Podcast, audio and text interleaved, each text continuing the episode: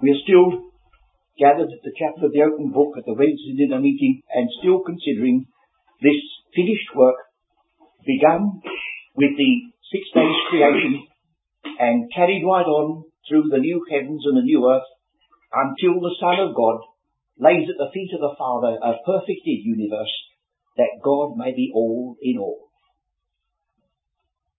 The emphasis upon the word Son, both in the Gospels, the Epistles, and this final work, has led us to look at the Old Testament, especially with regard to some of the outstanding types.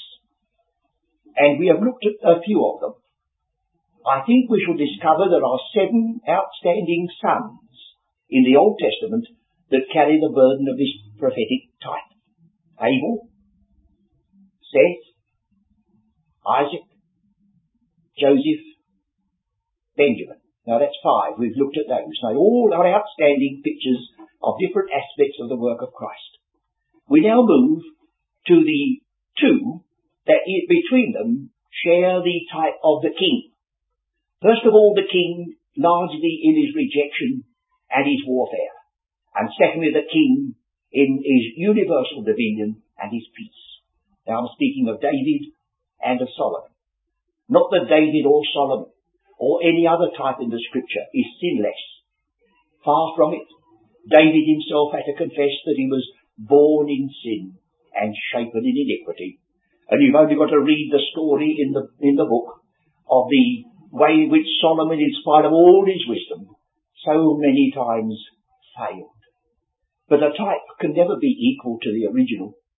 And so we're thankful that these frail men, like ourselves, have been so used by God and so written in His Word to carry our thoughts on. And you will notice that most of them, if not all of them, share something of the sufferings of Christ, even in this life. Think, for instance, of David. We all remember that he wrote, The Lord is my shepherd, I shall not want. And so he stands out in the book as the shepherd king. There is no one in the Old Testament who so prefigures the title of Christ, the Good Shepherd. The way he wrote about caring for the sheep, leading the sheep, and watching over them shows you that he was that character.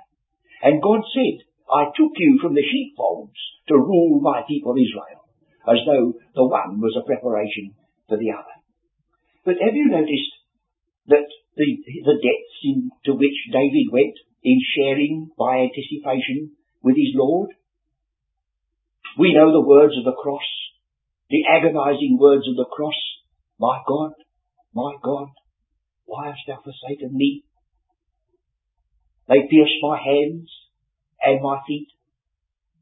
But that was written by David. Written about his own experience. He wasn't writing at the first instance just a piece of prophecy. He was writing something out of his own heart. He had been so forsaken that he cried out, My God, my God, why hast thou forsaken me? And something had occurred to him that he could say, They pierced my hands and my feet.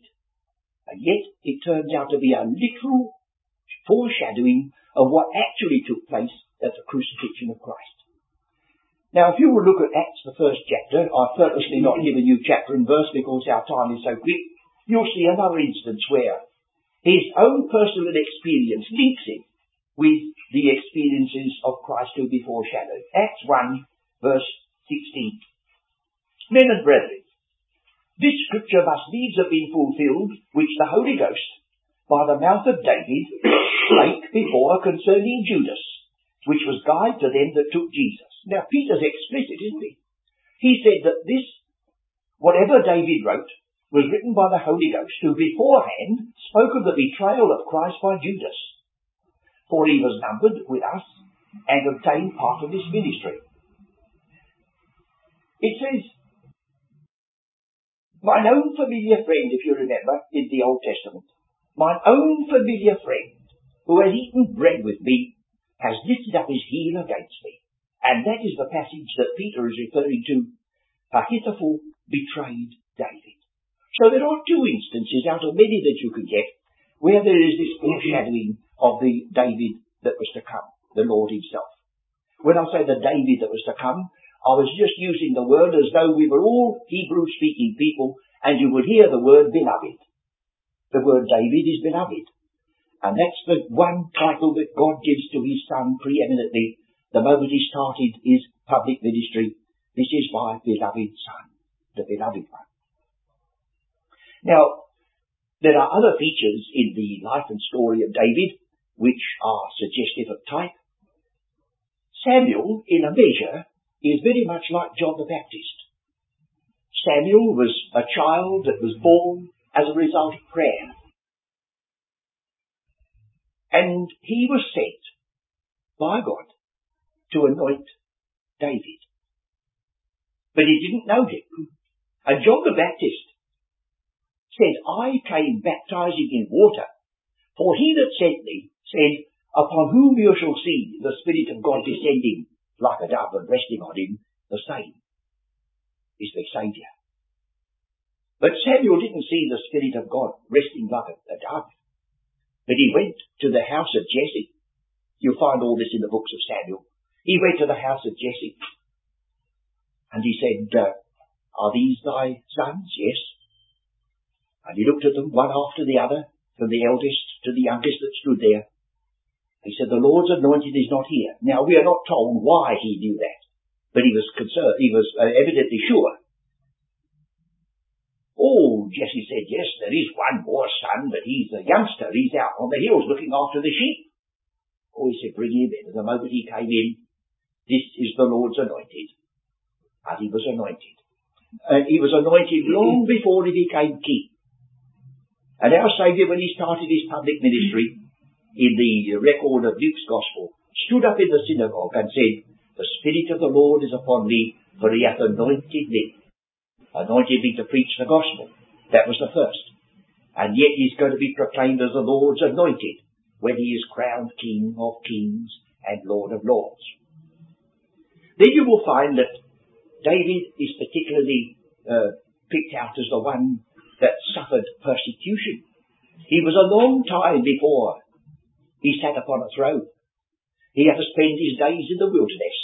And sometimes he got down to such desperate condition he said, I shall one day perish at the hands of Saul. And of course we could have uh, given David a lecture and said, oh, now that's very much, that you're unbelieving. But you've been in the same predicament, I dare say, and sometimes come almost to the same conclusion.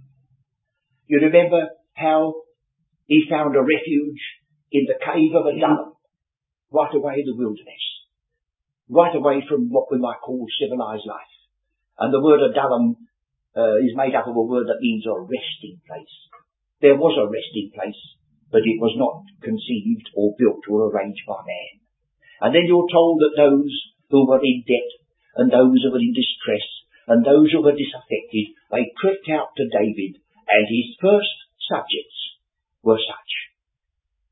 The halt and the lame and the disaffected and the debtors. One day, of course, there's going to be a change. But these things are written for our learning.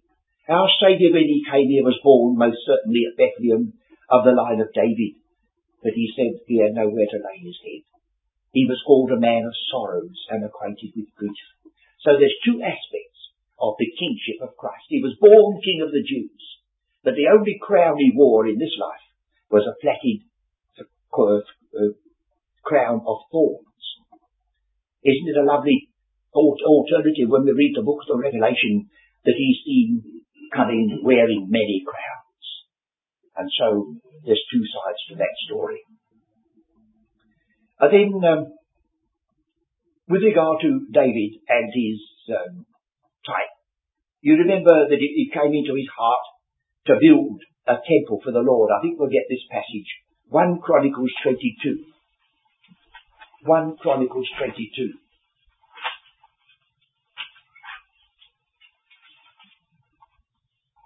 Uh, verse 8.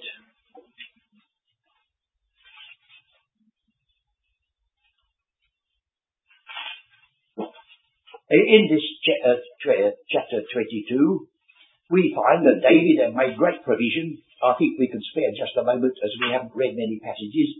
Then David said, this is the first verse, this is the house of the Lord God, And this is the altar of the burnt offering for Israel. And David commanded to gather together the strangers that were in the land of Israel. And he set masons to hew wrought stones to build the house of God.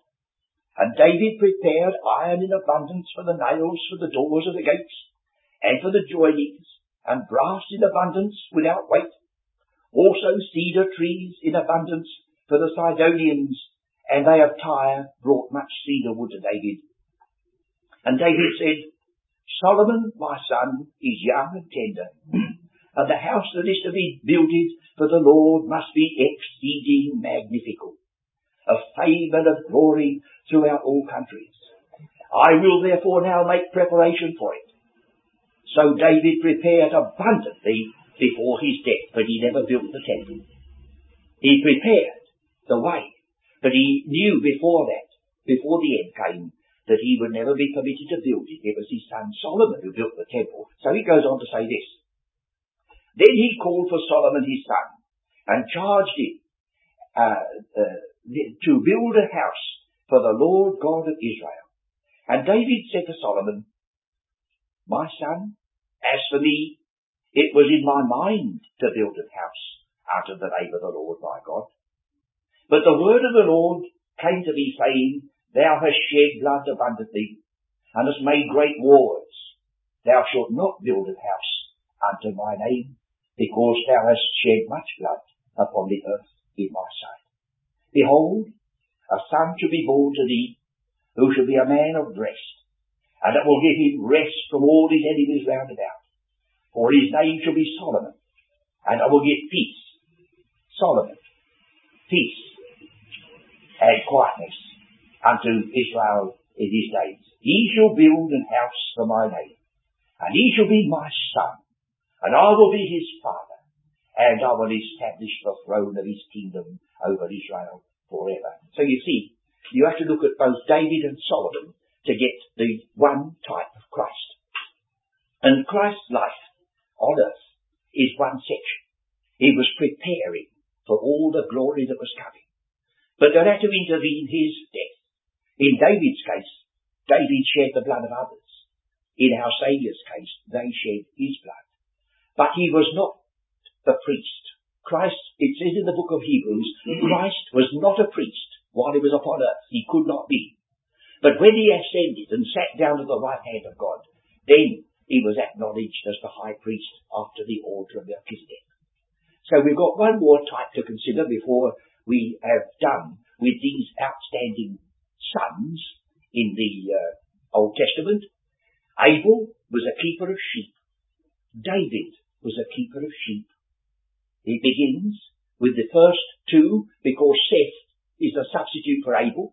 And then we come to Isaac, the son who was born as a gift, uh, one that was emphasizing resurrection. For we are told that Abraham believed God that quickeneth the dead when he believed he would have a son because they were both as good as dead when he was born. And then we come to Joseph, who was such a type of Christ, both with the dreams of his kingship and with the fact that he was sold for 20 pieces of silver by his brother Judah and went into Egypt while his own brethren were in famine and became known in the Egyptian language as the bread of life, Zaph Nath Paneah. And then you remember, I drew attention that his name Joseph meant added, so that we must include Benjamin with him. And Benjamin means the son of the right hand of God. And there we get all these types crowded together in these Old Testament passages and all focusing, each one of them from Abel at the one end to Solomon at the other, on Christ who ultimately will be known as the Prince of Peace, and whose kingdom there shall be no end.